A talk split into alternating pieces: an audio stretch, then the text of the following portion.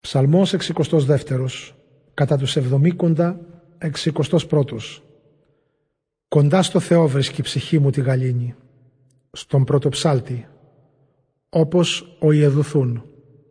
Ψαλμός του Δαβίδ. Μονάχα στο Θεό βρίσκει η ψυχή μου τη γαλήνη, μόνο από εκείνον έρχεται η σωτηρία μου. Μονάχα εκείνος είναι προστάτης και σωτήρας μου και κάστρο μου. Μπορεί να κλονιστώ, μα δεν θα πέσω. Ως πότε θα τα βάζετε όλοι σας με έναν άνθρωπο και θα ζητάτε να τον ρίξετε καθώς τον τείχο που γέρνει, καθώς το φράχτη τον ετοιμόροπο. Αυτό που θέλουν είναι να τον ρίξουν από την τιμητική τους θέση. Το ψέμα τους αρέσει.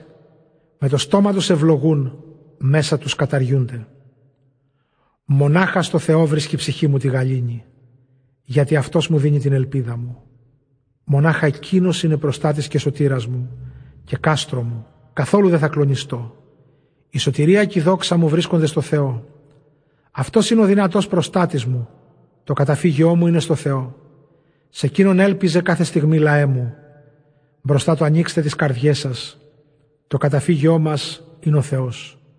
Πνοή τα ναι μου η επιφανής και σαν καπνός η άσημη. Στη ζυγαριά στο δύσκολη μαζί, λιγότερο θα ζήγιζαν από την πνοή του ανέμου. Στη βία μην εμπιστεύεστε, μάταια μην ελπίζετε στην ταρπαγή. Και ο πλούτος αν πληθαίνει, μην προσιλώνεστε σε αυτόν. Μια φορά μίλησε ο Θεός και εγώ άκουσα δύο πράγματα. Πως το Θεό ανήκει δύναμη, σε σένα Κύριε η καλοσύνη και πως εσύ ανταποδίδεις τον καθένα σύμφωνα με τα έργα του.